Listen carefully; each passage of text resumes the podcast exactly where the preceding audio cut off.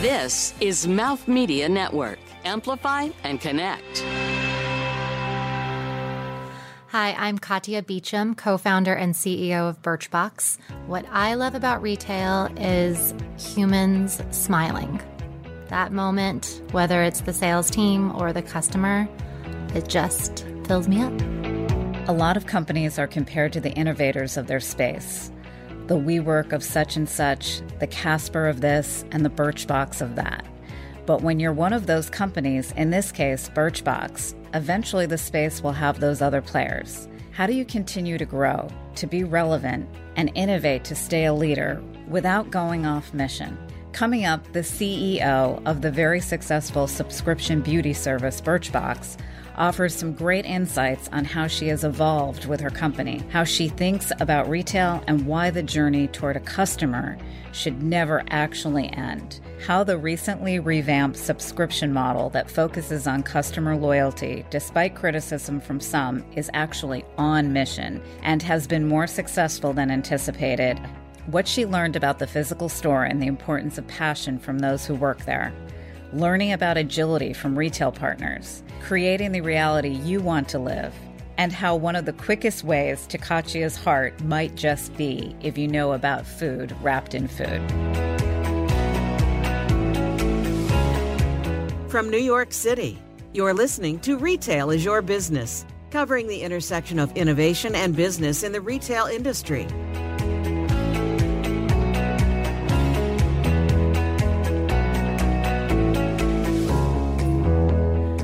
Everybody. My name is Rebecca Fitz from Warby Parker Real Estate uh, and Retail Expert. I'm here with my partner in crime, Chris Hansen. Hey, Rebecca. Hey, um, and we are so excited to have on the show today Katia from Birchbox.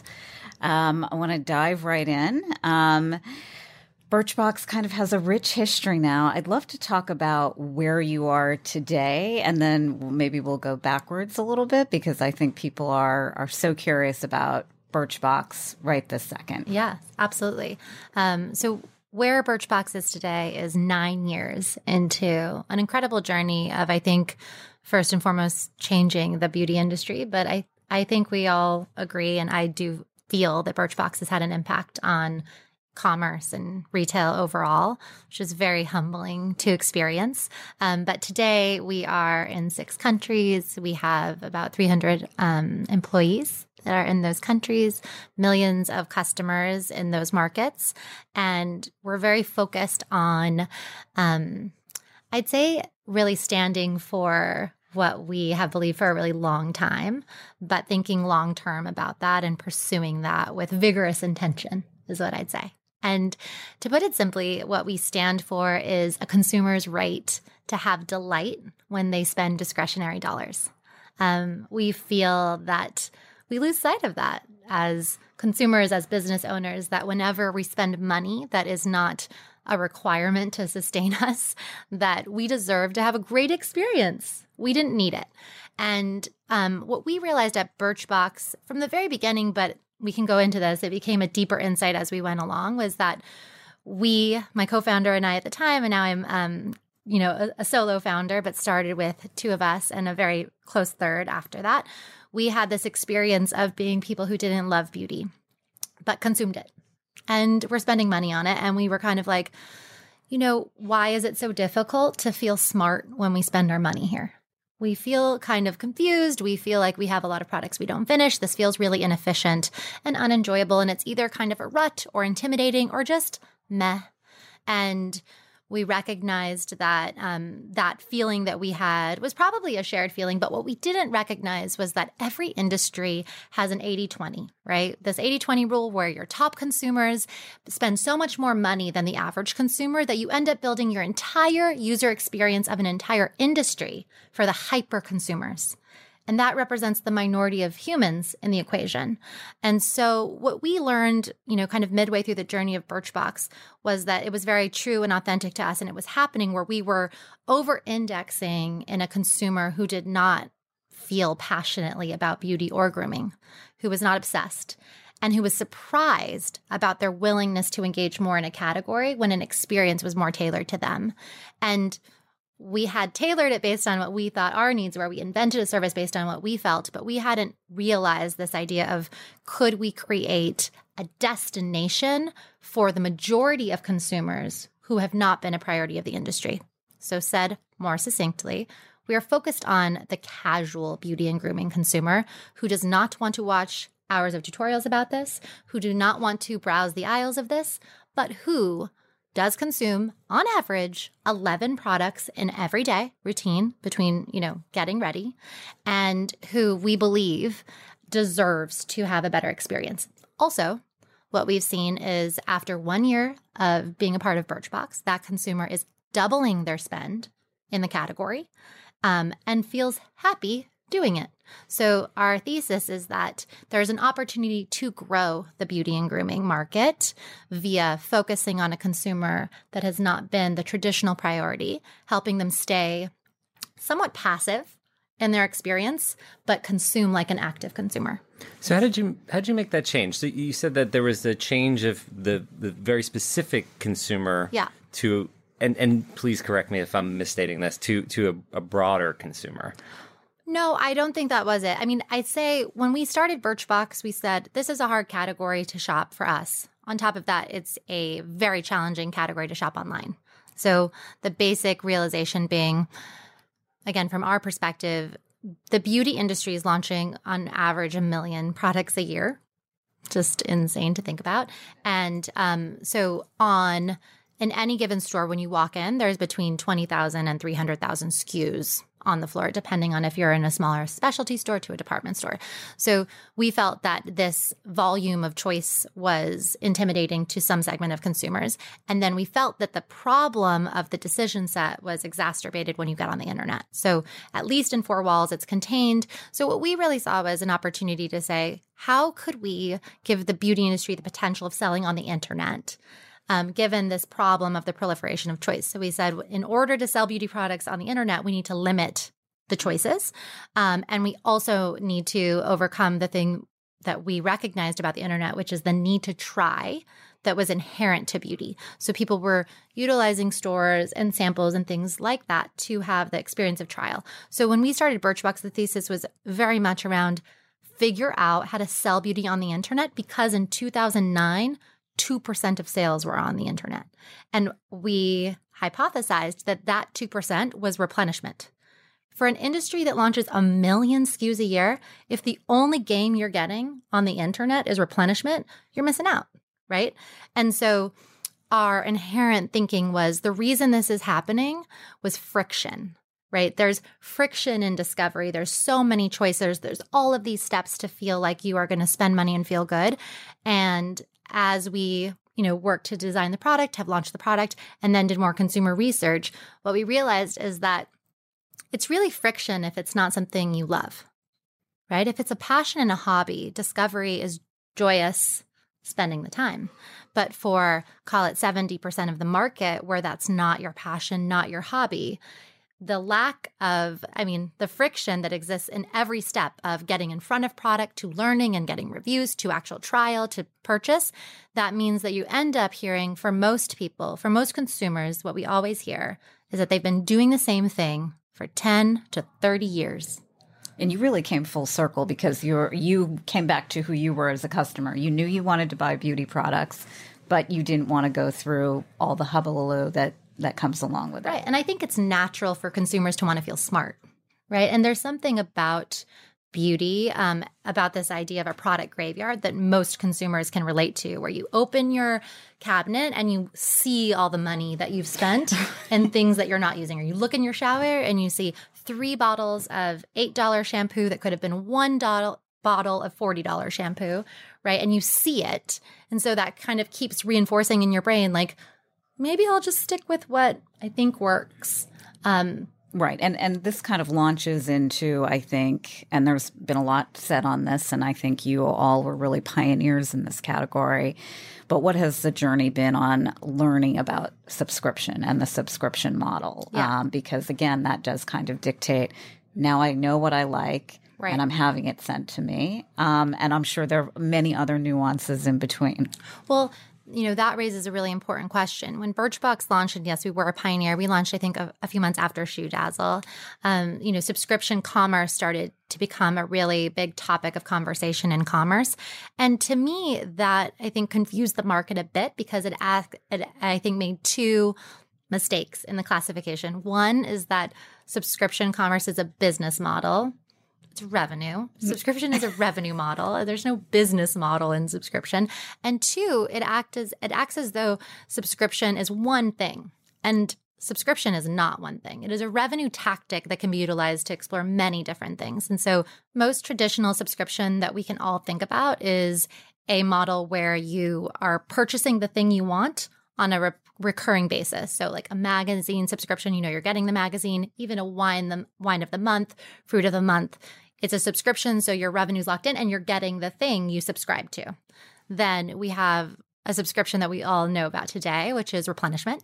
That's you know a model a business um, model to get consumers to have more loyal behavior and it utilizes subscription to kind of make it seamless and low friction and then there's birchbox which is a totally different experience where subscription is one of our revenue models and it is the appetizer to the entree of the full size purchase. So in our case, we're using a subscription as a tool to generate demand, but it is not the tool to give you what you need to consume, right? Because the samples are small and the you know you you could not only exist you can if you run a game it sure only exist on samples but our business model is about generating the demand with a subscription and then capturing the demand through more traditional retail, including Birchbox, now Walgreens, and also a lot of other retailers that sell the same products as we do. We know that we are creating demand for that, that there's leakage, and that has grown everyone's business. And there's actually been a lot of studies to show how Birchbox has also grown Sephora and Ulta. I, I was thinking about I feel like Birchbox is the example used for subscription companies. It's like the Birchbox of just like Casper of Yeah. the WeWork of It's a That's the compliment, by the way. Of- Exactly. Yeah, the Warby and it's the highest of- compliment you It's can so get. So, amazing. yeah. Well, let, let me let me let me challenge that. Is is is it a blessing or a curse to Oh, be always- the the Birchbox to be the example by which everything is is compared to? It's a great question. I mean, I think obviously as a founder, this was my first company. That's a humbling reality to have had an impact on the market. On the other hand, I'd say that it oversimplifies and kind of miscategorizes a lot of things that can be a challenge as you're trying to raise above the fray of the consumer conversation and stand for something and show how much depth there is to your thinking, how much depth there is to how you want to design the user experience. It can kind of make it all seem so, you know, superficial and so, um, you know, similar. Well, saying subs is a is a revenue type versus or revenue model, model. versus then then yeah, it's it feels like it like does for me, trivialize I, it. I don't believe Birchbox has to forever in the world be a company that has a subscription. What I believe is that there is an opportunity to serve 70% of consumers who is who are not the priority of the beauty and grooming industry. And that this is an amazing tool to do that because of the ability to allow that consumer to stay passive in discovery. But trust me, if I had another tool that I thought was more relevant, I would be very open to pursuing a different pathway. So, in my opinion, our business is very focused around how do we how do we become the go-to for the casual beauty and, grooming consumer, you know, in perpetuity, not like how do I stay a subscription business? And it really has gotten confused on the way. And I've done when it was really booming, I said, oh, let me try some of these. And all of a sudden, you know, you do a workout wear one, you've got a drawer that's ready to burst. you actually can't keep up with it. While I think it's much more applicable To a- products you consume, yeah, Absolutely. like beauty And- and, food, and Absolutely, absolutely. And you, you mentioned some of the traditional ones. Well, you know, I'm I'm on the physical side of the business. Um, I've been to the Birchbox store many times. I think I brought some retail wonks there to tour it. Um, and you certainly you've been on this nine year journey. What were some of your learnings from having a physical space? So we started talking about the thing I love about retail, which is humans and smiling and this interaction that you cannot have in digital, which is seeing the impact that your service, experience, brand, however you want to think about it, could have on a consumer's day. And when we went into physical as a digital first company, I think that we had this expectation of how would digital be a part of it and we focused a lot thinking about how would digital be a part of it how would these algorithms that we worked to use and to guide consumers online be utilized in a store and of course we did the work of thinking about who would be working in the store who would manage the store what the training be but it wasn't until having a store and seeing you know the humans um, that it, it just hit us and it hit me really hard that nothing matters other than who works in that store and their passion for what you're doing and for who you're doing it for. Nothing matters. I mean, there could just be boxes on the floor of stuff, but when you have someone who cares about the consumer, they know. They know. And in the way that you spend all of this time as a founder and as a management team getting your corporate team to care right? Because that out caring someone is the only way to win. It is the only way. There's no barrier to entry. Do not kid yourself. Out caring is the only way.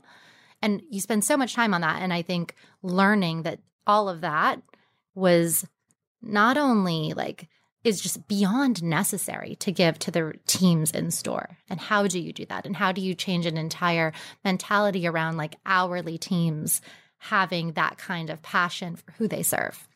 And obviously, we've all experienced it. I mean, you go get a cup of coffee from someone who likes making coffee, or you go get a cup of coffee from someone who wants to, doesn't want to be there, and we all know, and we're just having an amazing experience because someone cares about you in that moment, and they seem to care about their work, and that just as humanity, right? Like it feels so great. And it feels like you were almost pioneering there. I mean, I know lots of people who have done stores and what they learned, but this was not one, the answer I thought I would hear. And number two is, um, you know, there's a lot of talk about, um, you know, the sales ambassador and how important that is to the physical space. And what you're saying is that it's everything. And it's I, I, everything. I will say, when I've been in the store, the enthusiasm for the way it's merchandised, what the actual product is, that someone's tried it, really does exude from from everyone in there. And and by the way, I mean, and our pursuit of creating, you know, companies and creating these new experiences, like why wouldn't we also want to come out in the world and create more work that feels purposeful for everybody? Right? Like who doesn't want to go to work and feel like they are a part of something? And and you know, there's so many ways to be a part of something and there's so many different types of businesses and obviously nonprofits and for profits and i think about that a lot about how do we spend our time to make the world better. But i've come to a personal conclusion that being able to focus on how can you give people exceptional work experiences because we deserve it we spend so much time and we can we can we can 100% help people feel more connected to the work. We can help them understand why it matters to us and as an organization. And we can help them understand how it is so fulfilling to have that experience of meeting a consumer and having that interaction and having a relationship versus having a transaction. It's good for everybody, um, but it also feels good. And, you know, nine years after doing something that long, you start to think a lot about, well, what keeps me motivated? Right? What keeps me want to go hard and make this as successful as possible? And it's the ability to have the biggest impact possible on the most people's careers. Because why not? Uh, so we have a tradition on the show where we ask our guests to bring a snack, uh, and it's a great way one just to, to break bread together, um, and number two, uh, usually there's some insight or a nice story behind the snack. We just got some insight into you as a snacker, um, and so we'd love to hear about what you brought today and why. Okay, so as I was saying, I I'm not a huge snacker. I am a big meal person. I love a meal. I have three or four of them a day. If I double up, it's breakfast always because I want a breakfast sandwich and I also might want cereal later. Um, so I don't love a snack. I never have. But my children, obviously, you say a snack, you put it in a bag, kids love it if it's in a bag. it's amazing. Um, and my older kids are five year old twins, um, and they love family movie night. And part of the reason they love family movie night is popcorn. Um, they really love it so much. And so I brought kettle corn. How can you not hate it? It's the most delicious varietal, right? A little salty, a little sweet. One of my faves. So let us share it. And I do like it. It's good. It's good. So, uh, breakfast sandwich. What are we talking? Bacon, egg, and cheese? Or are we talking something healthy? I'm no, definitely not healthy. How could a breakfast sandwich be healthy? Um, I love it. Uh, I love a New York deli bacon, egg, and cheese, but I also will love like a little bit more thoughtful of a breakfast sandwich. So right now, what I'm really vibing on, and I highly recommend, and you're really close by it, is Eataly has an unknown panini bar breakfast sandwich that will make your head explode, and it has a PLT. Add the eggs with pancetta Uh, and arugula and deliciously considered tomatoes and also amazing bread. So Wow. sounds That's highly recommend. the insider dirt right there on Eataly breakfast, breakfast sandwich. sandwich. Oh, please don't make it so busy that the lines start. I love that it's a secret. Exactly. well, it's just Where do you- where no, in it's so Eataly? prominent. You have to go to the exactly, back? it's in the middle. So Okay. you can get it at the coffee place right on on Fifth, but you can order it there. But then you have to walk to the back by the rotisserie chicken, also delicious, and it's the only part open early. Thank you. Oh, I didn't. So- yeah, I didn't Oh, know that's- Eataly was open. The one on Twenty Third. Yeah, the one on Twenty Third. The coffee opens at seven a.m. and so does the panini bar. So Good to know. when you have the first bite, you're going to think about this moment and think, "I like her." Yeah.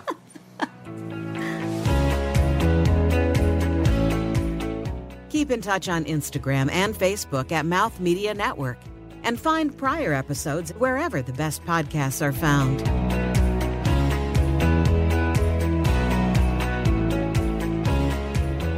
So you talked a lot about connecting with the customer directly. And uh, in a lot of conversations we've had on this show, the change in physical space has come up organically. Retail is changing. The way that people engage in brick and mortar spaces is changing. The partnership that you have with Walgreens, is that a way to more broadly connect with folks? Is, is that part of the strategy of having that direct connection to the customer? 100%. When you think about who is the customer of Walgreens, hopefully what comes to mind is everybody. Um, and so, definitely, our everyday beauty consumer is there. And also, what we know about the casual beauty and grooming consumer is that they are today more likely to be purchasing at mass, regardless of household income. So, because beauty isn't a priority, not making an additional trip to go purchase it is common. Um, so yes, 100% part of that partnership is to go and find that customer where they are. But to your point, the decision on how we partnered and being very present in the physical space was about making these connections. I think one of the big opportunities we see in going for a different target consumer that is less enamored with the category is the opportunity to have a sticky relationship. And one of the challenges that I'm sure we can all relate to is building a relationship with somebody that you've never really had an interaction with is possible. But it has more challenges, right? Having to state your intention and make sure that people understand what are you, what is your ambition for the relationship is more difficult in this environment of a traditional digital. And what we've learned through our small tests and having retail we by no means have like a big rollout is that after we have these in-person physical interactions every interaction on digital is better right? And so there is a scalability to having some physical um, places to meet the customer. In addition to that obviously being a place where you can sell goods which is awesome. It also has implications on your ability to have a sticky more loyal customer digitally. And we all know that. I mean, the LTV trends of somebody who is multi channel, we all know is really exceptional, really compelling. And as the market has really changed, you know, one thing we didn't talk about with Birchbox is that in the early days of Birchbox, when social media, I mean, imagine this felt somewhat nascent, it was possible to get quite a bit of organic engagement with consumers. But with the increase in content and the you know, yes, there's an increase in eyeballs, but not matching the increase in content. That opportunity to even get in front of consumers is more and more challenging, more and more expensive. And I think everybody's looking for a place to diversify. But there's the added benefit of diversifying in a place that has the potential of generating a loyal, high value consumer if you know how to create that kind of flywheel. Are you able to connect those dots between uh, physical space and digital space? Is that something with the Walgreens relationship you can do? Yes, absolutely. That's 100% something we can do. The great thing is is that without a lot of lift, that's something we can do, right? Because they have a loyalty program that has identifying data and we have, you know, identifying data and we can use a third party to do that. Um, but yes, so we're able to show that, for example, Birchbox has had a significant impact on new not just i mean we've had a material impact on the sales in our in our space but on new consumers who were not prior to that purchasing beauty within a walgreens. Um, so we can see that and we can see obviously the more traditional things.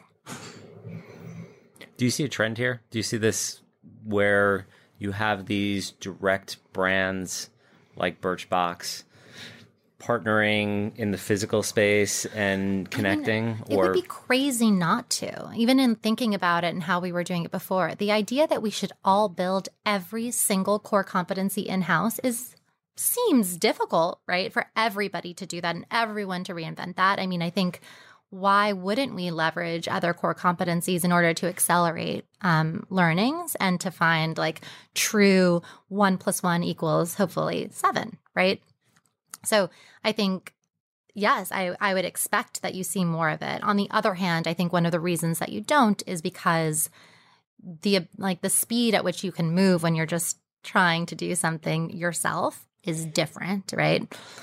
On the other hand, I think one of the learnings that we've had that's been really difficult is that building up that competency, like in parallel to execution, can create a very very challenging situation where you're you know basically spending far ahead of when you're actually ready to actually launch something. Um, and there's it's been so wonderful to do it this way i'd say having done it both ways because of the shared motivation for it to be successful is huge. And i'd say in the case of walgreens like management and their actual openness and desire to be challenged, to think differently, to do it, you know, a different way. That has been really great to see. Um, and then the fact that you know, we have no idea how to build fixtures. We have no immediate context to see how to cost engineer them. We, you know, don't know what's going to last three years in this much traffic. And they can just like easily, quickly, you know, think about that if we want to do something um, faster. They have an idea immediately. If we want to roll out a training or new incentive to all of the, um, you know, people that are working and talking about Birchbox, they know exactly how to do that. They have a plan for that. There's immediate scale. So we're going from six to 12 to being in 500 doors in holiday. We just rolled out subscriptions in 3,000 doors. Um, just with a small incentive and easy lift. I mean, by no means my team obviously would kill me with saying it's it's not simple. I mean, we are learning to operate within entirely different kinds of organization.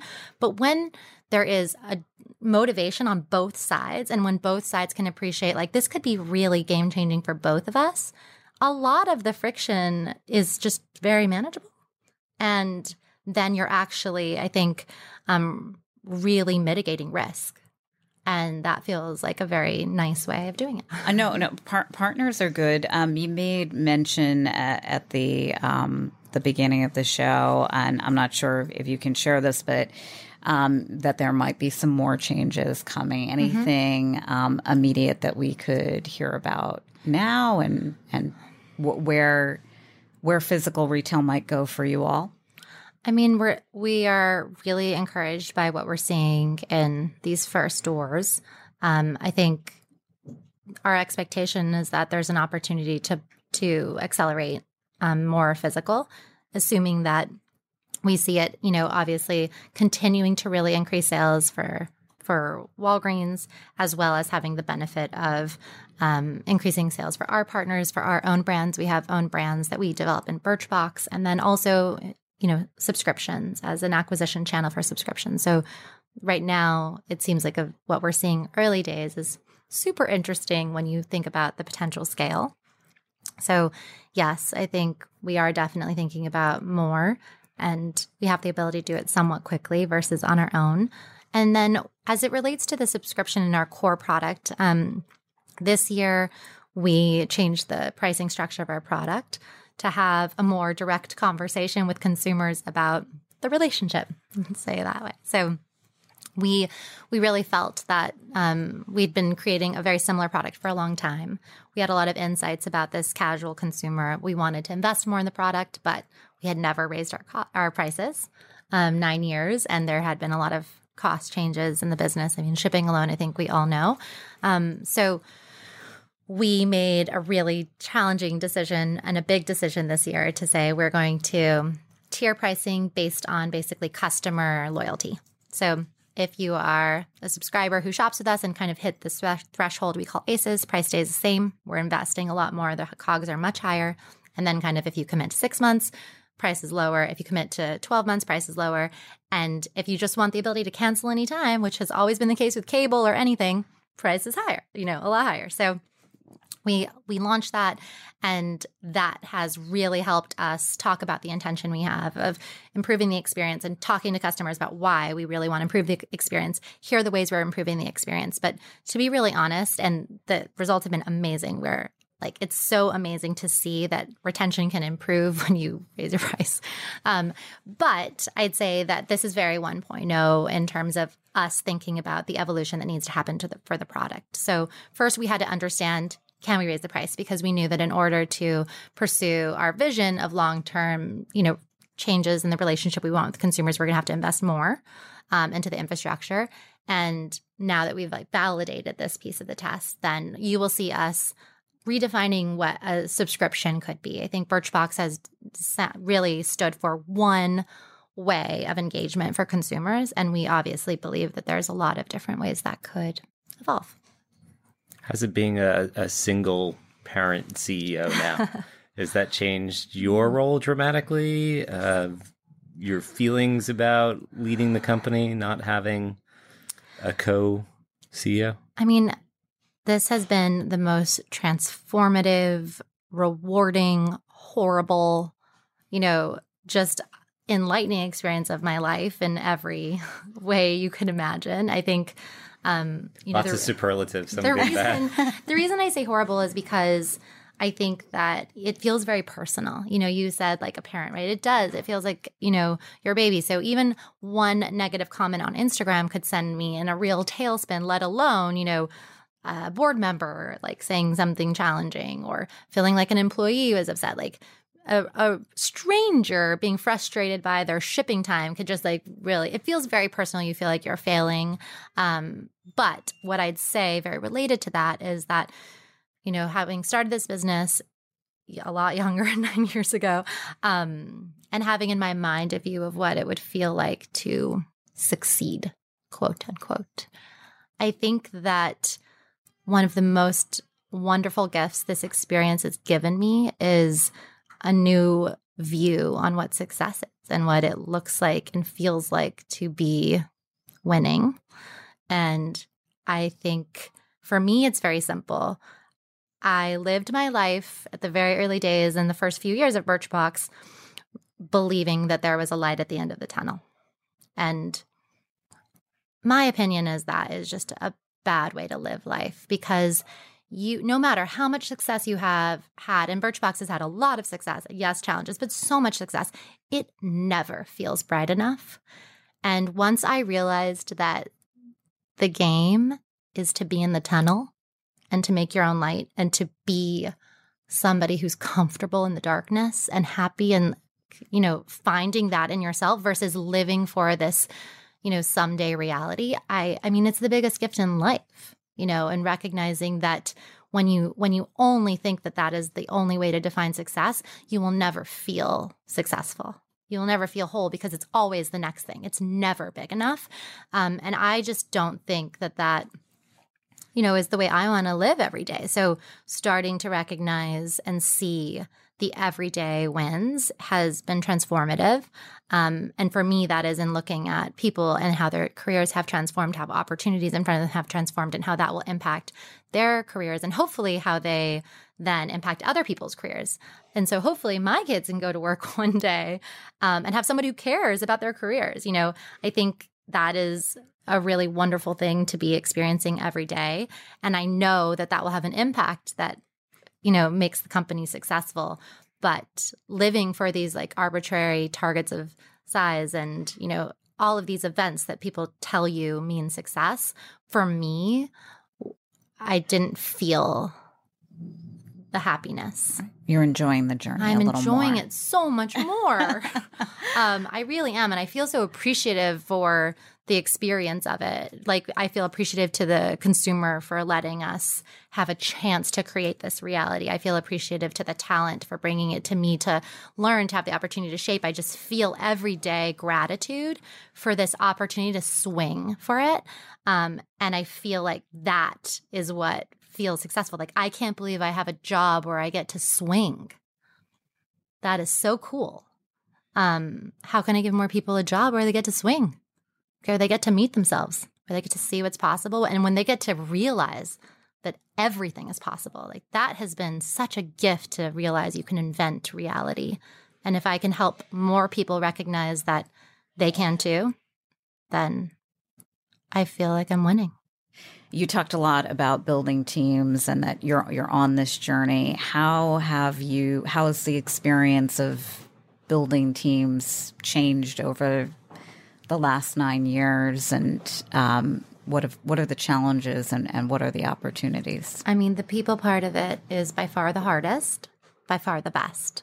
Um, the most fulfilling, most rewarding part is when you feel like you know you're getting it right and the biggest challenge is that it's a moving living thing um, that is always changing with the context of the world around people and what people's expectations are i, I think um, i think similar to i mean myself when i started birchbox like this this um, belief i had which i now believe is a fallacy that anybody has answers like all the answers that there's ideas that somebody that you could bring in is going to have answers um, would probably be the biggest shift, I think, not because there isn't so much talent, there's so much talent, but now what I recognize is that, you know, nobody has the answer, everybody has the answer. There is no answer, but what does it look like to find leaders and that understand um, their role in helping set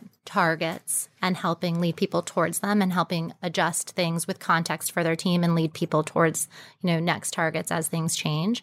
Um, so who really think about um, i would say like empowerment versus delegation like how do they create agency and that does very much mimic and mirror my experience as a leader and my biggest mistakes which is misunderstanding the difference, which is so monumental between delegation and empowerment. Actually giving people the ability to fail is a critical part of creating engagement at your organization and actually creating agency at your organization. And it's challenging because no matter how far you go in your career, you still are kind of programmed, I think, as humans to judge yourself as an individual contributor. Right. And like it's it's a huge shift to stop thinking about yourself as an individual contributor and to start thinking about yourself as am I a leader, not who gets it right, but who creates an environment for people to meet themselves and to really take ownership? Do I create an environment where, pe- where people have ownership? I would say I'm still on that journey. But that to me is a big shift is going from like kind of looking for individual contributors, people who can solve the problem and here's the problem to saying like I'm looking for people who create environments that give their team agency, who are excellent at giving context, but who do not take away um, this true feeling of it's on me. I think at the end of the day, people do come to startups for the same reason that I wanted to start a company. I think it's to meet yourself and to see what you're capable of, which is scary as heck. Can't curse, right? You can curse. Oh yeah. I was going to say scary as say yeah. fuck. um, it's so scary to meet yourself. It's so scary to be confronted every day with the fact that you are imperfect. Um, but it is the most rewarding experience to get to know yourself because that allows you to then understand how to, you know, balance your own capabilities with the people that you're working with. Um, gives you so much self awareness not to take on things that aren't going to be, you know, best suited for you. It's the biggest gift anyone give can give to anyone, right? And I think that it's just so natural for high performers to almost take that away because they don't want their people to fail because that's a failure on them instead of saying, you know, this is a part of the journey is making sure that people have both the wins and the failures and that they're able to then adjust and get up and keep going. Um, so it's been, you know, it's still a journey I'm on. Absolutely. I was just talking to someone who went from uh, Goldman Sachs into a startup environment, and we had very, and I was certainly not at a Goldman Sachs before, but I was at a developer, and I said, You're at a developer, you're expected to know all the answers, you're supposed to make your number, you're expected to ship.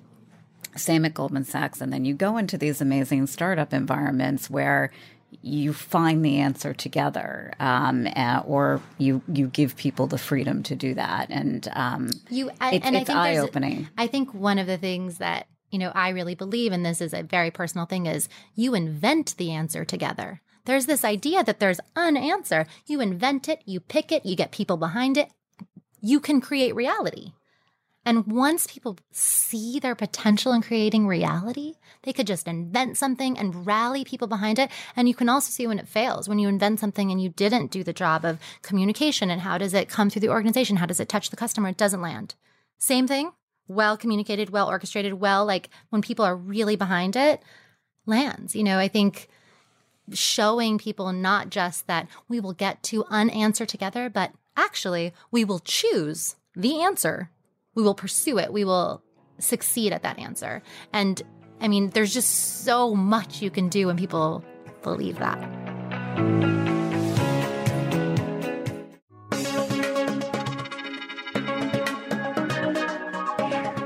Hi, I'm Rozanne Gold. I'm a chef, an author, a food writer, and the host of a new podcast called One Woman Kitchen.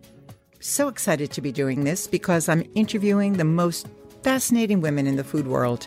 And you don't even have to be interested in the food world or be part of it to enjoy these remarkable women's stories. It's diverse, it's international, it's intergenerational. What's most exciting to me is that the concept of one woman kitchen means something different for everyone. You can listen to One Woman Kitchen every week at onewomankitchenshow.com and also where all the best podcasts can be found.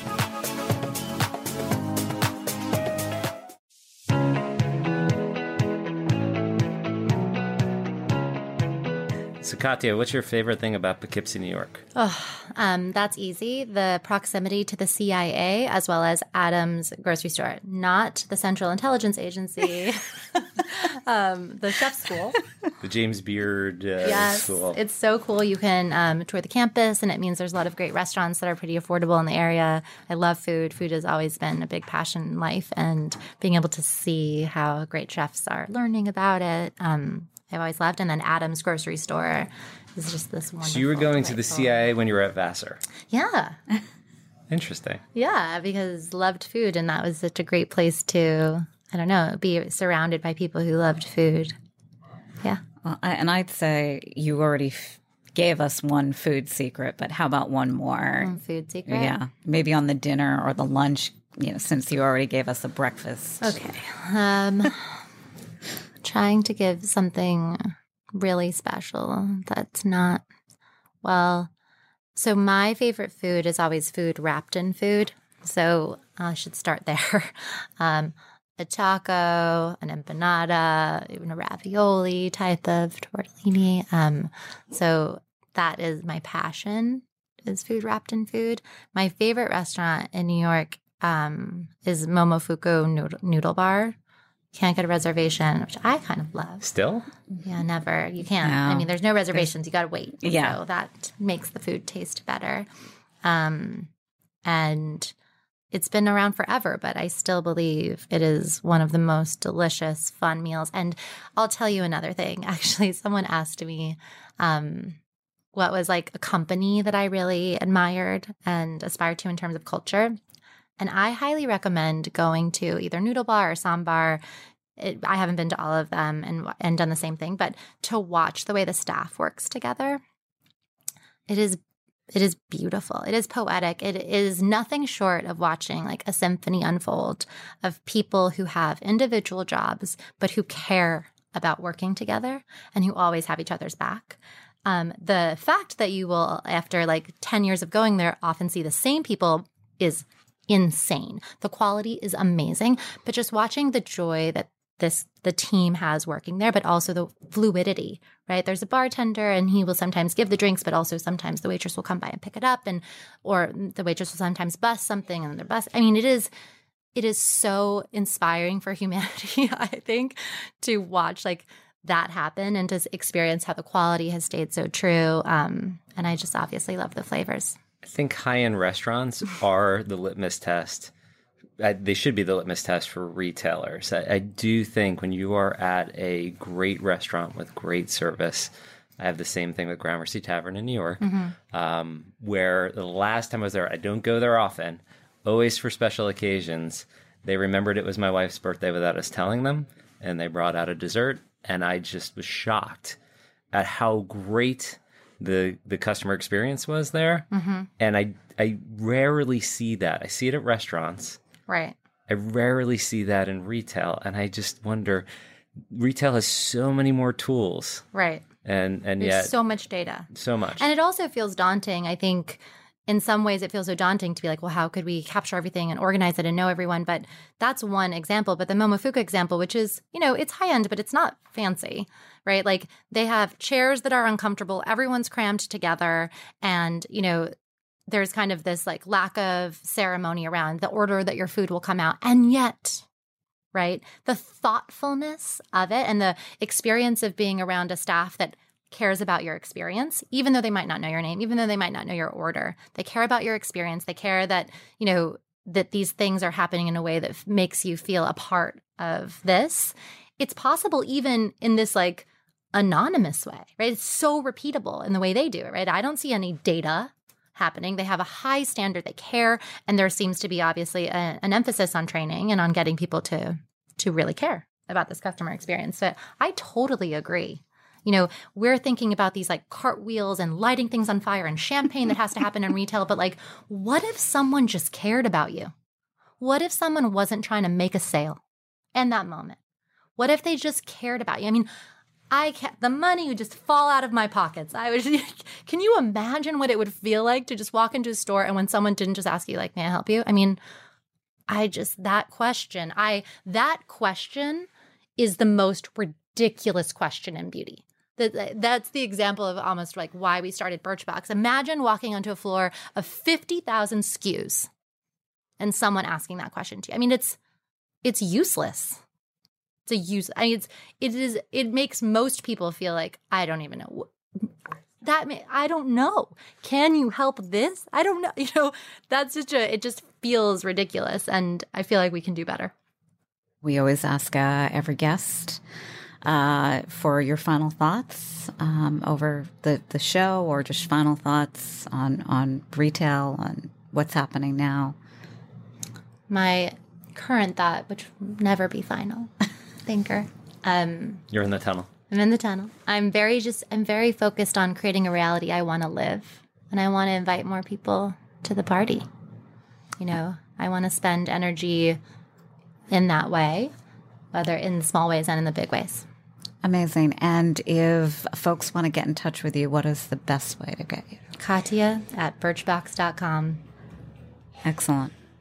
Thank you so much for, for being on today. Thank you. It was fun. Thanks so much for listening. We'll be back next week with another great guest. I'm Rebecca Fitz signing off, and thanks to Chris Hansen. Thank you. Thanks, guys. This has been Retail is Your Business, produced by Mouth Media Network. Copyright 2019. Your brand message can be on this show Email us to find out more at podcast at mouthmedianetwork.com. Thank you for listening.